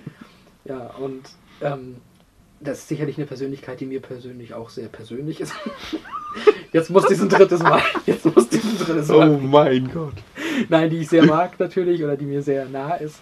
Ähm, es gab Personen, die mir nicht so nah waren, die dem Boden näher waren als mir. Und ähm, ja, dennoch glaube ich bei Michael Ballack irgendwie da, gerade was unsere Generation angeht, da, da piekt jemand mit dem Stock genau dahin, wo, wo, wo wir es wo wollen. Michael Ballack, den, da hat jeder eine Meinung zu, weil der war so in unserer Generation einfach der deutsche Spieler, oder? Äh, 100 Prozent. Gut. 100 Prozent Michael Ballack. Ich weiß gar nicht, wo ich anfangen soll. Dann mache ich's. Ja, fang du bitte an. Denn jetzt kommt ein Fun Fact. Der hat am 26. Geburtstag. Ach. September allerdings. Ah. 76. In, oh, dieser enttäuschte Blick. Ich wollte ihm gerade gratulieren. Oh, ja. Vorzeitig wahrscheinlich. Aber kannst du nachträglich. Kannst du nachträglich. Ja, Micha, wenn du das hörst, alles Gute nachträglich. Zum 44. Geburtstag. Ich hoffe, du hast richtig schön eingesoffen. In Görditz, da wo du geboren warst. Heimat. Und was äh, übrigens der Herr Ballack und der Herr Weigert auch gemeinsam haben, wenn man Chemnitz sagt, dann klingelt das Öhrchen bei denen. Ja? Bei Ballack aus Karl-Marx-Stadtgründen, bei unserem Herrn Weigert nicht. Aus Chemnitz-Grund. Einfach nur aus Chemnitz. ich glaube, so lassen wir es auch stehen. Ne? genau. ähm, ja, Ballack hat nämlich in Chemnitz, also damals noch Karl-Marx-Stadt, das Fußballspielen gelernt. Ne? Wurde dort dann ähm, sehr schnell als begabter Spieler gesehen und dann hat er auch relativ schnell den Sprung in die erste Mannschaft geschafft. Die waren in der zweiten Liga. Er war dort übrigens äh, als kleiner Kaiser genannt. Das ist äh, in Anlehnung an Franz Beckenbauer. Ja, ähm, er war auch damals schon im Zentrum halt. Ja, und wollte dann ähm, ja, mit Chemnitz sicherlich nicht absteigen aus der zweiten Liga, aber ja, ist da halt abgestiegen. Und danach scheiterte er dann an einem Wechsel zu Meppen und auch am Wiederaufstieg. So, beides nicht geschafft, deswegen weg aus Chemnitz. Und da ähm, haken wir jetzt mal ein bisschen genauer ein. Ne? Denn wo ging es hin von Chemnitz? Das wirst du ja wissen. Lauter. Ich mache das nicht mit Absicht, dass das hier immer wieder gedroppt wird. Es ist äh, der FCK Naja, man ist muss, ja, überall. man muss ja sagen, ja, der FCK war mal ein großer Verein. Ja. Oh, jetzt, jetzt Das- der Kopf wird rot. Der das- Kopf wird rot. Das Schlimme ist, dass, dass jetzt der FCK eher äh, mit Meppen und Chemnitz in Verbindung gebracht wird als mit Michael Ballack. Ja, naja. Genau, also ähm, man hat Ballack in die Bundesliga geholt, 97, ne? Aufstieg gerade geschafft als Zweitligist und äh, hatte da gerade was vor in der Saison, wo er kam. Ähm, ja, und wurde dann mit, also Ballack wurde direkt in seiner ersten Bundesliga-Saison entsprechend deutscher, deutscher Meister. Wie viel Anteil hatte er daran? Vor der Aufnahme habe ich zu Philipp Weigert gesagt, ich habe so viel äh, Vorbereitung, er kann mich alles fragen. Er findet immer was. Er findet immer was. Ach, schön. Es ist unfassbar, ey. Weißt du was? Genug Anteil. Er hatte, er hatte genügend Anteil. Ja, er hatte immer im Training.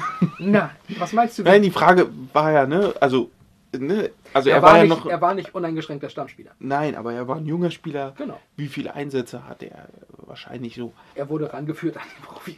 Aber vielleicht hat er auch gar keinen Spiel gemacht und saß immer nur Doch, soweit der- ich weiß, er wurde schon auch äh, ge, einge, eingesetzt. Äh, Im Jahr drauf aber ein bisschen mehr. Im Jahr drauf, 98, 99, war er ein bisschen häufiger äh, im Einsatz.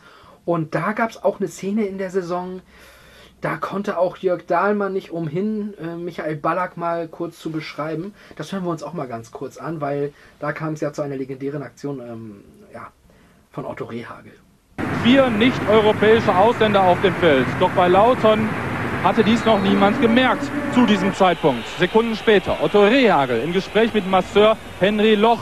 Es geht noch um Schönbergs Verletzung. Noch immer keine Info. Dann das Zeichen von Michael Ballack, der ist rechts im Bild. Vizepräsident Axel Ulmer war runtergelaufen und dann der grausame Augenblick für Otto.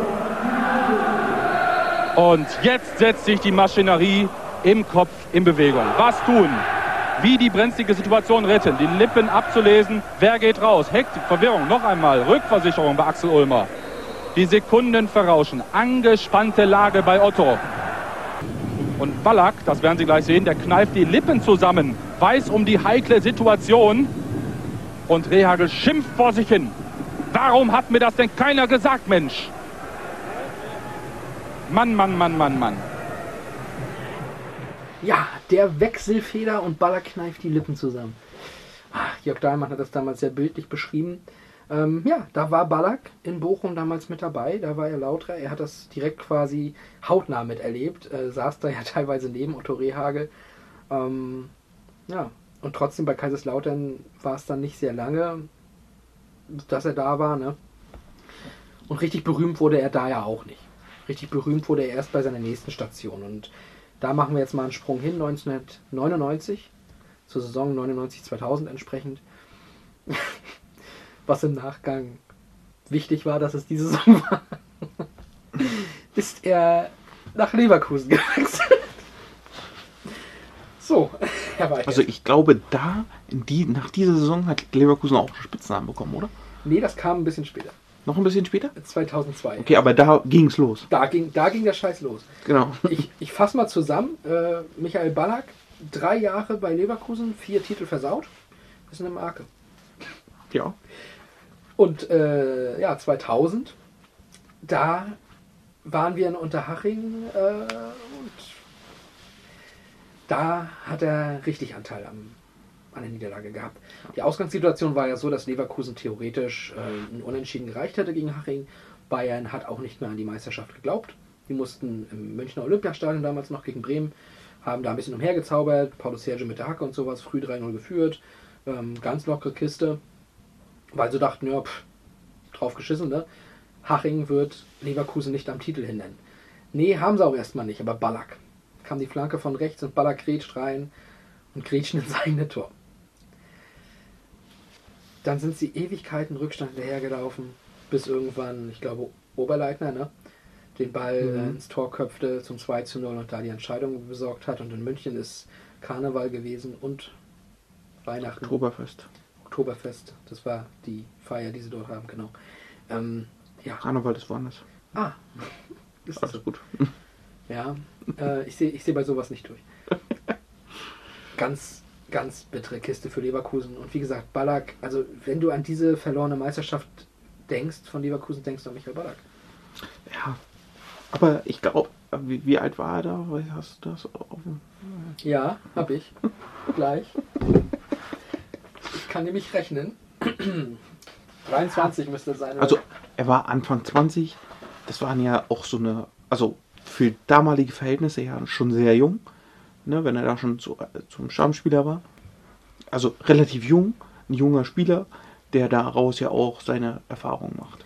Und die vielleicht sogar sau wichtig war, ne? Das glaube ich auch. in der vor allem charakterlichen Entwicklung, die er dann ja, noch ähm, an den Tag legt. Und dann kamen wir zu dem, nämlich, wo, was du ja schon angesprochen hast mit Leverkusen, wo sie dann den Spitznamen bekamen. Das war dann 2002, würde ich sagen. Denn da waren nämlich die nächsten drei Titel, die alle nicht gewonnen wurden. Ähm, Leverkusen hatte die Chance äh, in der Meisterschaft. Ähm, 2002 müsstest du mir ein bisschen mehr erzählen können, wie das ausging. 2002, boah, weiß ich auch nicht mehr ganz genau, was, was da war. Weißt du noch, wer Meister war? Ach so, ja, klar, Borussia Dortmund war das. Aber ich weiß gar nicht mehr. So satt, diese Dortmunder, so satt, wenn die den deswegen spielen sie so. aber ich, ich weiß gar nicht mehr, was mit Leverkusen war. Ja, die waren halt Zweiter. So. Aber ich weiß nicht, wo sie verloren haben. Oder Äh, Die hätten, glaube ich, am letzten Spieltag ähm, eine Niederlage von euch und einen eigenen Sieg gebraucht. So, ich glaube, ja, die okay. mussten gegen den HSV, ihr gegen Bremen. Ne? Ja. Wieso? Das war jetzt nicht so, dass die da in der letzten Sekunde äh, das Ding verloren haben. Ne? Ich weiß, Koller hat einen Weitschuss für euch reingemacht zum Ausgleich und dann Everton mit dem, mit dem Kopfballtor. Ähm, und dann, gut, und einen das, sich, das war es ja eigentlich schon. Dann dann ein in sich rotierender Lars Ricken, der jubelt. Genau. So, und dann hat er immer so. wie schön. Manchmal ist er aber auch über Banden gesprungen und hat einfach nur mit den Armen gewedelt und Ja, irgendwas- die, die Jubel, wenn, also wenn du alte Bilder anguckst, die Jubel werden ja immer geil. Ja. Oh, heute die Jubel, wenn jetzt so gestellter Scheiß aus irgendwelchen Videospielen ist, die nur irgendwelche kleinen Zwölfjährigen spielen, um die Mütter von anderen kleinen Zwölfjährigen zu beleidigen. Furchtbar. Ja, aber Michael Ballack hat auch in der Zeit, also das war ja DFB-Pokal Champions League Finale gegen Real und sie dann dann und, ein und Schalke. Ah, Schalke, okay. Ihr dürft euch jetzt aussuchen, was in welchem Wettbewerb. Aber Real Madrid war ja zu dem Zeitpunkt auch eigentlich so eine Mannschaft, die, boah, weiß ich nicht, wie viele Superstars hatte. Ich glaube 22 Ja, mindestens. plus Trainer. Und davon weiß ich auch immer noch dieses Tor von Zinedine Zidane. Das, also, boah, ich weiß gar nicht, wie man sich so halten kann. So, und den Ball so perfekt in den, boah, also äh, einmalig. Ähm, ich pack das jetzt mal kurz hier rein, weil wir gerade an dieser Stelle sind und du sie dann jetzt reingeschmissen hast. Man fragt ja immer so, äh, beste Spieler aller Zeiten, beste Spieler aller Zeiten und sowas.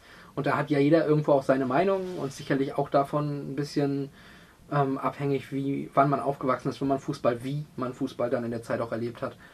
Und für mich war einmal Zinedine Zidane das Beste, was es jemals gab.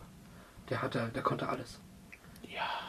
Und deswegen, ich freue freu mich immer, wenn der irgendwas trainermäßiges Erfolg hat. Und für mich ist sein Abgang immer noch der perfekteste Abgang. Weil der Abgang nicht vom Pfiff kam, sondern er hat gesagt, wann Feierabend ist. Feierabend ist, wenn er jemand seine Schwester beleidigt. Dann ist Feierabend. Ähm, Ja. Also, liebe französische Grüße mit äh, algerischen Wurzeln nach, nach Madrid, aktuell noch. Und ähm, ja, du hast gerade gesprochen, dann gab es eben diese Vize, Vizekusen-Geschichte. Dreimal Vize. Aber Ballack sagt sich dreimal? Holt mal Bier und ist nach Japan und Südkorea gereist.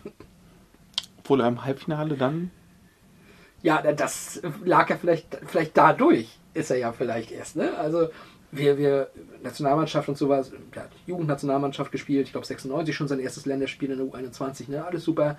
EM 2000 lassen wir weg. Aber 2002 war ja auch nochmal so dieses, da kommt dieser Ballack, der sowieso schon in Leverkusen eine Chefrolle jetzt eingenommen hat und den Wechsel zu Bayern München auch bekannt gegeben hat schon, kommt er zu dieser Weltmeisterschaft und ist das Wichtigste neben Oliver Kahn, was wir da so auf dem Platz haben. Also Michael Ballack war der Chef auf dem Platz. Capitano, wie Klinsmann später sagte. Wie, wie, wie Klinsmann später sagen sollte. Unser Capitano. Unser Capitano. Ähm, wichtige Hütten gemacht gegen äh, USA und Südkorea, um überhaupt ins Finale zu kommen. Und dann hast du gerade schon drauf hinleiten wollen, was gegen Südkorea noch passiert ist. Ne? Er holt sich halt noch eine gelbe Karte ab. Eine taktische, bei einem Foul an der Mittellinie, glaube ich. Ne? Es Kommt war ziemlich, ja. Ja. Also eigentlich vielleicht, also ja, taktisch für die Mannschaft dann enorm wichtig in dem Moment. Äh, aus persönlicher Sicht. Dann Hätte man sehr, nicht sehr- Kahn gehabt, Sehr, sehr bitter. Kahn hätte den noch sicherlich irgendwie rausgekratzt. Ja, Kahn hat ja, ich glaube, bei der WM ja, hat erst- einig, einige rausgekratzt. Der hat erst ein Spiel später angefangen äh, vorzulegen. Ja. Aber ähm, ja, genau, also Ballack, gelbe Karte, das war halt nicht seine erste und deswegen fehlte er im Finale. Was leider Gottes sehr wichtig war.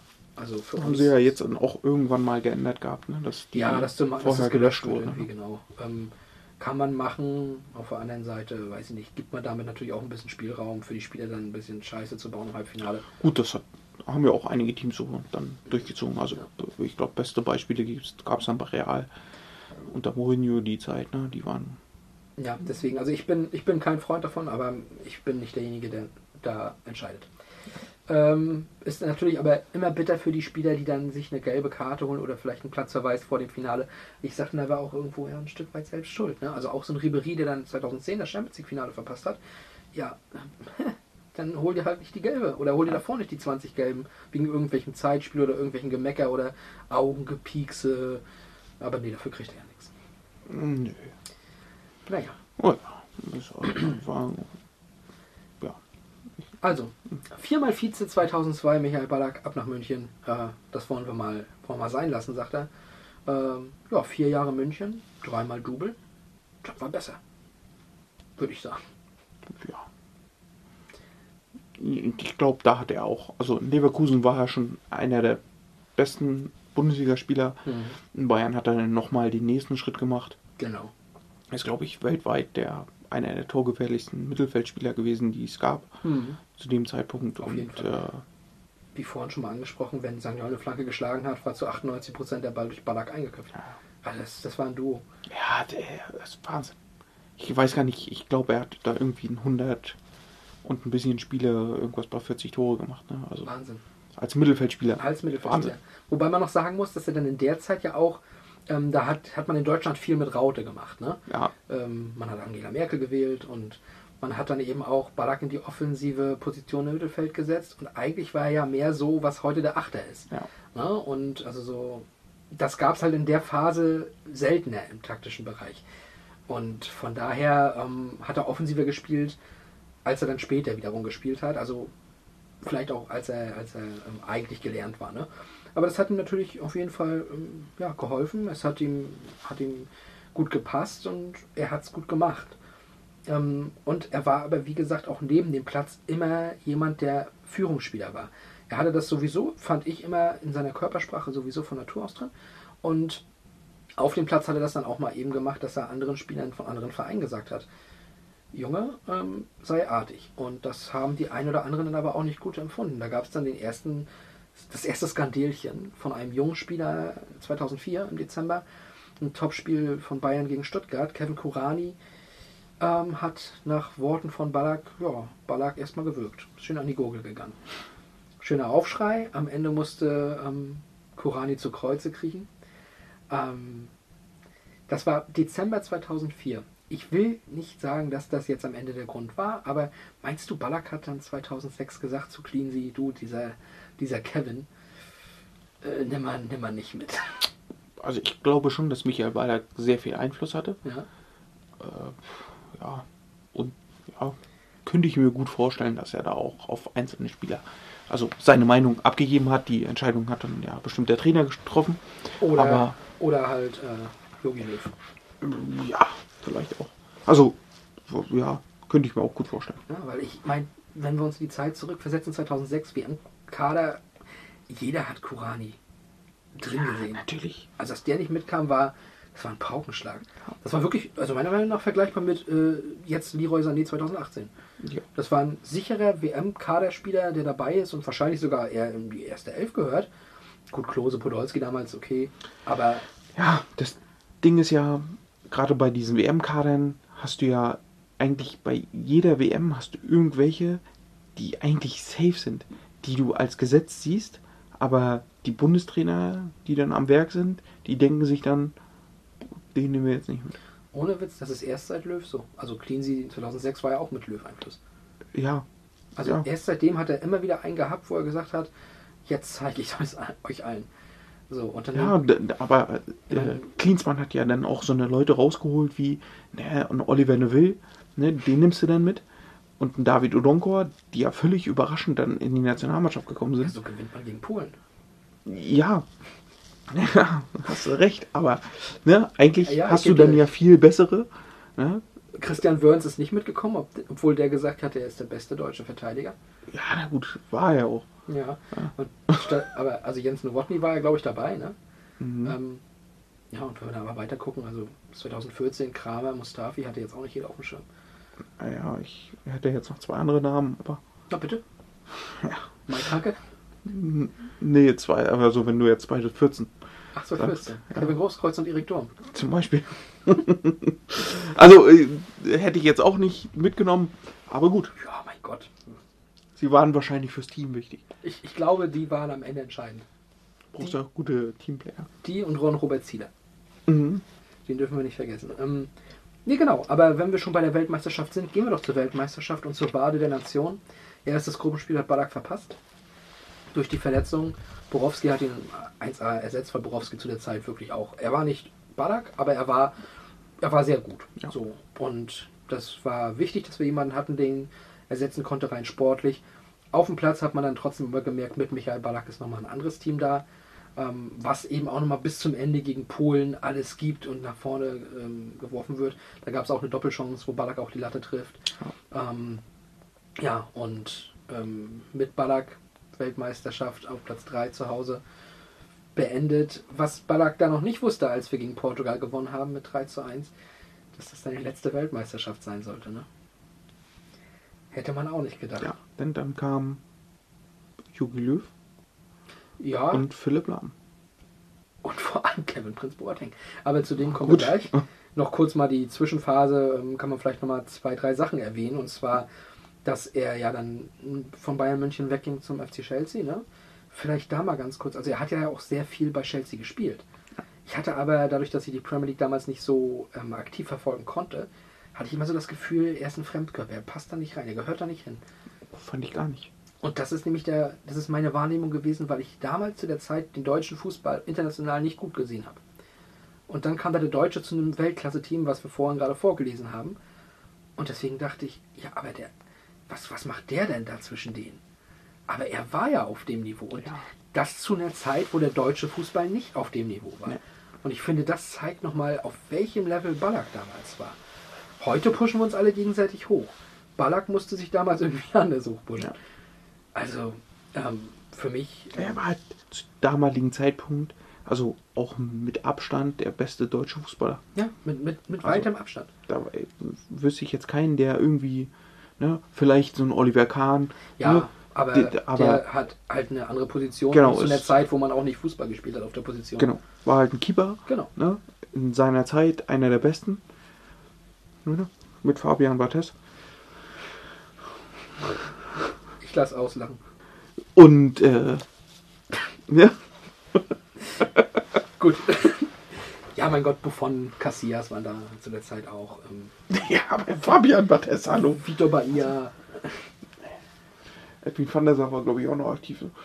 Ja. Ja, der war tatsächlich gut. Ja, der war auch stark. Der war gut. Ähm, Ja, es gibt immer gute Torhüter. ja, Also, Ballack war halt der Keine Engländer, aber Es gibt ansonsten immer ganz gute Torhüter, wenn man nicht von der Insel kommt. Ähm, genau, aber ansonsten hast du halt auf dem Feld nur Ballack gehabt als wirklich den Star. Ja. Und der Rest war halt drumrum. Also Miroslav Klose in allen Ehren. Ähm, Miroslav Klo- Klose war ein Top-Stürmer, ein richtiger Knipser und Vollstrecker. Nachher im späteren Verlauf auch durchaus ein guter Fußballer. Aber Ballack war auf einem anderen Level. Dann kam noch kurz die EM 2008, die für uns im Finale endete. Ähm, da hatte, im Grunde kann man noch erwähnen, dass er dann den Freischuss gegen Österreich eingezimmert hat. Ne? Ja. Schön in den auch Winkel gehängt. Ding, ja. Das hat er stark gemacht. Aber was, was mir bei Ballack und bei Chelsea immer noch hängen geblieben ist, ist dieses Halbfinale gegen Barcelona. Äh, 0809 war das. Und zwar ähm, haben sie Hinspiel 0-0 gespielt und führten dann an der Stamford Bridge durch ein Megator von Essian, Weitschuss rein 1 zu 0.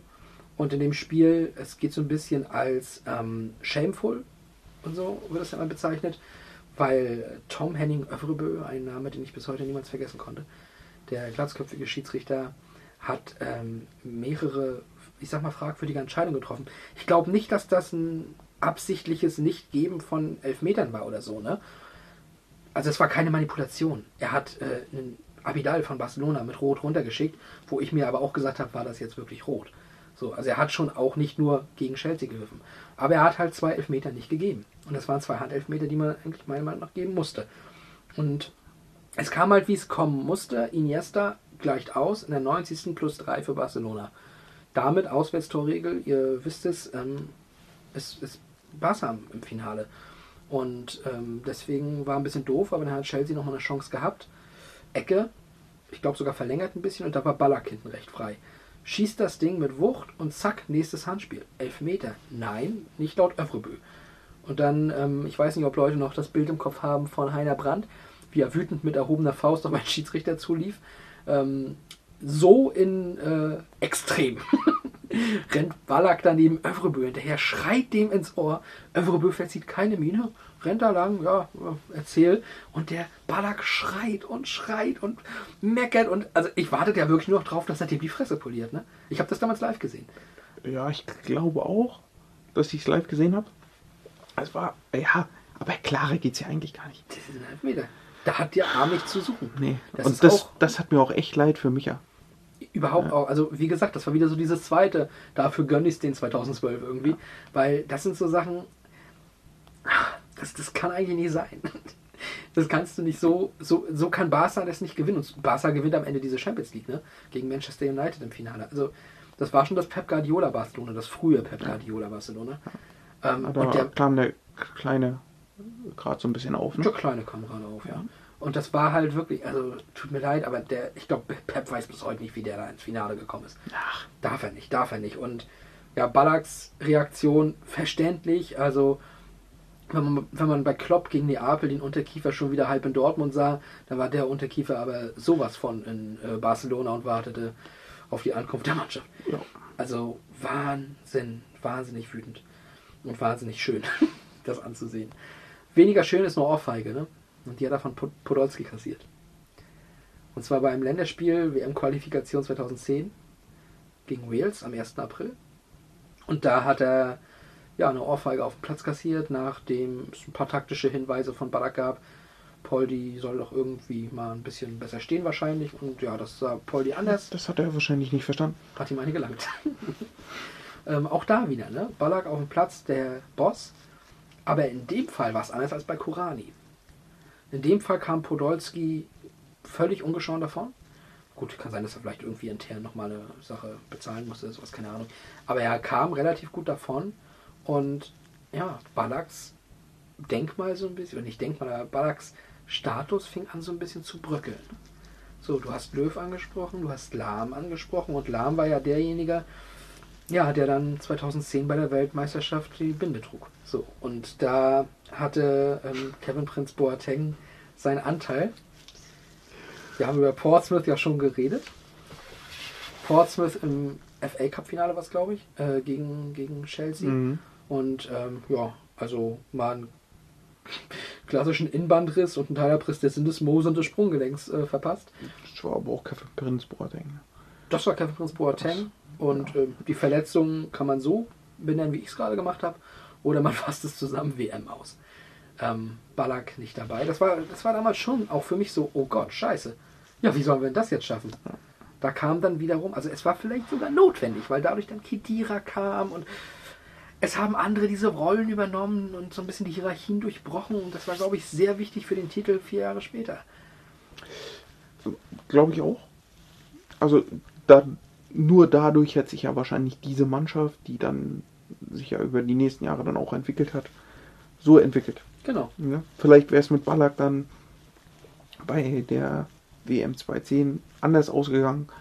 Aber wer weiß, ob es besser oder schlechter wäre. Ne? Das- das wissen wir nie. Nein. Vielleicht hätten wir den Titel geholt. Vielleicht hätten wir aber auch im. Ähm, äh, vielleicht hätten wir das, das, das Ding gegen England im, im Achtelfinale schon verkackt. Vielleicht das Ding nicht 4-0 gegen Argentinien gewonnen im Viertelfinale, sondern nur 3-0. Hätte alles passieren können. Thomas, war die Thomas Müller WM. Hätte das alles so geklappt? Ich weiß es Ja, nicht. vor allen Dingen, weil Müller ja genau auf der Position so ein bisschen gespielt hat da. Ne? So ein bisschen dahinter, ein bisschen rechts außen. Also, Also offensiv halt im Mittelfeld. ja, äh, offensive Dings belebt. Also deswegen, ähm, vielleicht war der, vielleicht war der Tritt oder die Grätsche von Kevin Prince Boateng gut für den deutschen Fußball. die andere Sache ist, zu der Zeit war halt Spanien ja auch pff, Bombe. Ne? Ja, die waren, die waren nochmal weg. Also auch da war wieder Iniesta der entscheidende Mann in dem Jahr. Auch jemand, den ich nenne, wenn ich äh, über die Besten aller Zeiten rede.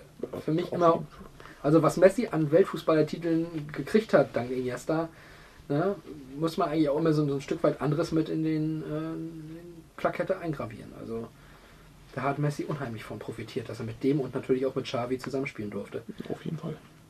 Naja, ähm, ja, und diese verpasste WM war dann ja erst recht so der Anfang von Ende. Man hat gesehen in Deutschland, hey, das geht auch ohne ihn.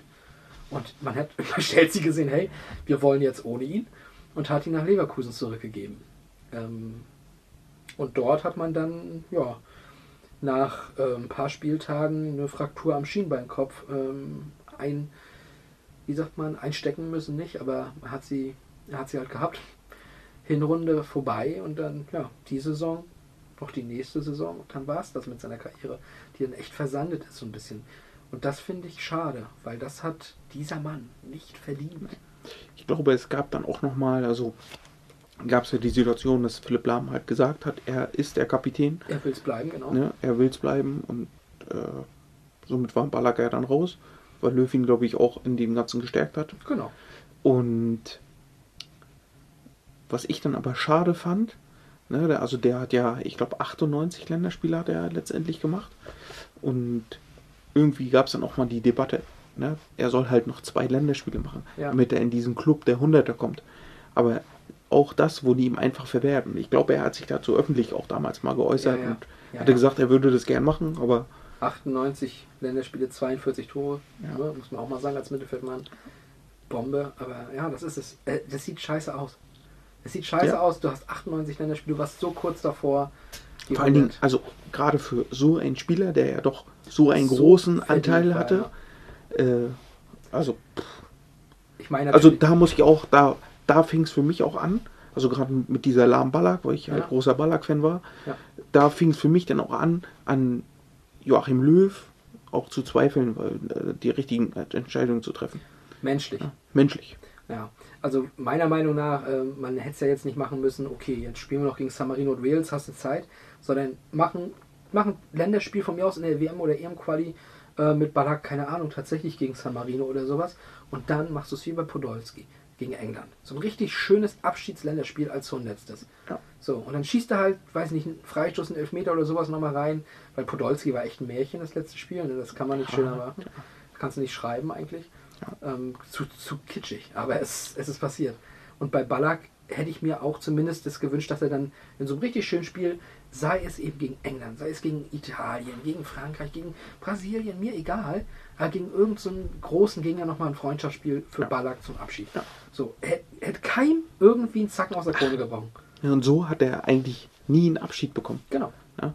Und das ist schon, also selbst vom DFB, ne, die ja wahrscheinlich auch Einfluss hätten nehmen können, Hm. für so einen verdienten Spieler ist es dann traurig und Ja. schwach. Das Einzige, was er jetzt im Nachhinein hat, ist die Ballack-Klausel. Keine Ahnung, wovon du redest. Genial daneben Hörer oder Gucker werden jetzt auch wieder mit den Ohren wackeln. Das ist, glaube ich, dieselbe Zielgruppe wie die äh, Dadi und Göckner Magnet Fraktion. Okay, dann Ähm, bin ich raus. Das ist eine Klausel aus dem Arbeitsrecht, wo nämlich dann Topverdiener einer Firma oder sonst was, in dem Fall jetzt ja Fußballverein, halt gegen eine Abfindungsregelung quasi den Kündigungsschutz raushaben können, können auf den Kündigungsschutz verzichten. Ballack-Klausel, weil er dann damals in der Zeit, als das aufkam, gerade zu Chelsea ging und da relativ viel verdient hat. Und ich glaube auch so ungefähr irgendwie so in dem Rahmen der Grenze oder sowas ähm, wurde mal bei Genial daneben auf jeden Fall gefragt und Oliver Welke wusste es übrigens nicht. Und ja, da daher ähm, hat man den Begriff so ein bisschen auf ihn halt genommen, als Beispiel eines Topverdieners. Ne? So, ja, weil er nämlich ein Topspieler war, hat er auch Topgeld verdient bei Chelsea dann. Ja, und nach der Karriere, die dann eben, wie gesagt, geendet ist, ist er ja äh, bei ESPN vier Jahre Experte gewesen. Stark.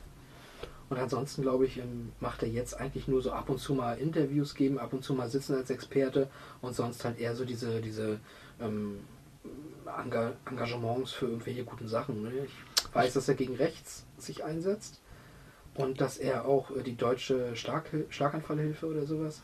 Ich bin sogar der Meinung, dass er kurz nach seiner Karriere, beziehungsweise in seiner Verletzungsphase bei Leverkusen, auch schon mal in dieses Management mit reingeschnuppert hat bei Rudi Völler. Ich glaube, ich weiß es aber nicht ganz genau. Kann sein, aber da scheint ja nicht viel draus geworden Nee, ich zu glaube, sein, ne? er, er, sollte mal in diese Richtung gehen, dass er auch da mal ein bisschen Fuß fasst, aber Aber hat gemerkt, nö. Ja, meins. ich lasse das mal mit Simon Rolfes machen. Ah, ist nicht die beste Idee gewesen. Ich glaube übrigens, dass Bayer Leverkusen in dem Moment zur Weltklasse aufsteigt, wenn Stefan Kiesling die Bums übernimmt. Mark my words. Da magst du recht. Ja. Hm? Ich halte Stefan Kiesling für einen der intelligentesten da draußen, was die ähm, jungen im Karriereende befindlichen Fußballer angeht. Kiesling ist ja auch so einer, der sieht halt äh, ein kaputtes Netz und köpft dadurch. Absichtlich kam ich gerade aus Cottbus, um Cottbus nochmal zu droppen, als das Tor passierte. Die haben damals gerade gegen Union Berlin gespielt an dem Abend, war ein Freitag. Ähm, Kiesling ist für mich einfach mega intelligent und trotzdem so dieses, er hat noch diese, diese, diese Nähe ähm, zur, zur Menschlichkeit. Ich finde so ein Hitzelsperger, so Marcel Jansen, Simon Rolfes, die wirken alle so unfassbar gekünstelt und gestelzt. Gut, Hitzelsberger hat jetzt seinen, seinen Spruch abgeliefert mit dem Konfetti-Kotzen oder was das war. Äh, schön, aber ist jetzt für mich halt auch nicht so, dass ich dann sage, okay, jetzt ist er wieder mein Lieblingsspieler. Aber Kiesling, wenn du den in Interviews, in den Talkrunden wie beim Doppelpass, wo du hier diese ganzen Stammtischparolen hast, wo der dann da drin sitzt, Tacheles redet, gute Sachen erzählt und eben auch Sachen erzählt, die du wissen willst. Oh, also Kiesling, großer Fan, bin ich da. Und ich gehe davon aus, wie gesagt, wenn der irgendwann den, den Förder macht dort in Leverkusen, dann können die auch irgendwann Tabellenführer werden. Und sind sie doch momentan. Bleiben. Ja, wir wissen nicht, ob sie es noch sind. Ach so, ja, das ist äh, der, der Spaß, wenn man so eine Folge vorher aufnimmt. Wir werden sehen. Ja. Wir, können sie es wieder werden? Können sie es bleiben? Das könnt nur ihr uns sagen. Also, Fakt ist. Ja, nee, Fakt stimmt nicht. Kannst vorstellen. Lass ich drin. nee, aber äh, was auf jeden Fall äh, Fakt ist, ist, dass wir langsam zum Ende kommen. Diese Episode. Diese sehr Boxing Day-launigen Episode. Ähm, wir melden uns schon relativ bald wieder und zwar in einer Woche.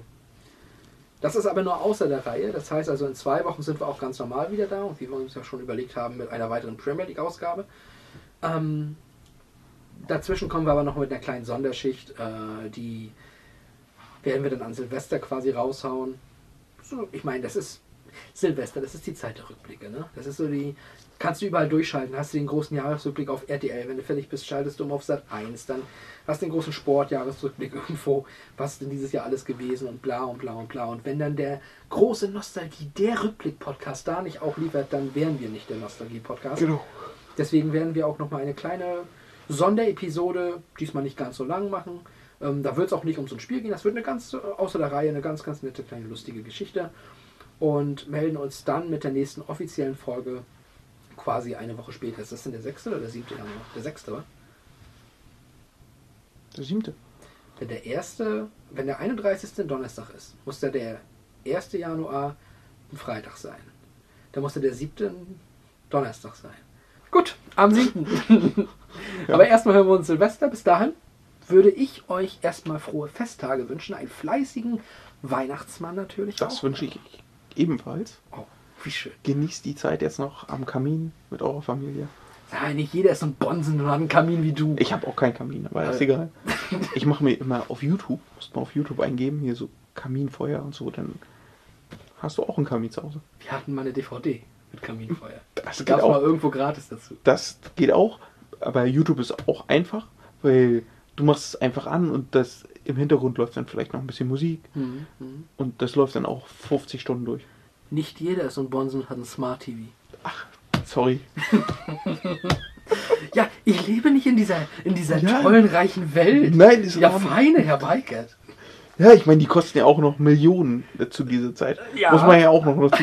Ja, das das ist- äh, wir sind im diese- Jahr 2020. Diese neumodische Technik Ja, davon. wahrscheinlich würdest du, würdest du für deinen Fernseher noch 300 Euro kriegen, müsstest nur 100 draufpacken und hast ein Smart TV. Ich habe meinen Fernseher für unter 300 gekauft. Aber ist schon Nostalgie. Ja, das ist Wahnsinn. Wahnsinn, Weigert, Wahnsinn. So, wir äh, debattieren jetzt gleich nochmal über Finanzen und Na, Du wolltest mir noch was von Isländern zeigen. wir thinken noch ein bisschen über Things und dann wünschen wir euch, wie gesagt, äh, schöne, frohe Festtage und wir hören uns nochmal kurz vor dem Jahreswechsel. Bis dahin, Freundes. Genau, macht's gut.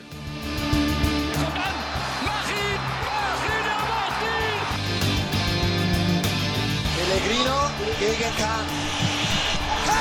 Die Bayern! Die Bayern! Tor!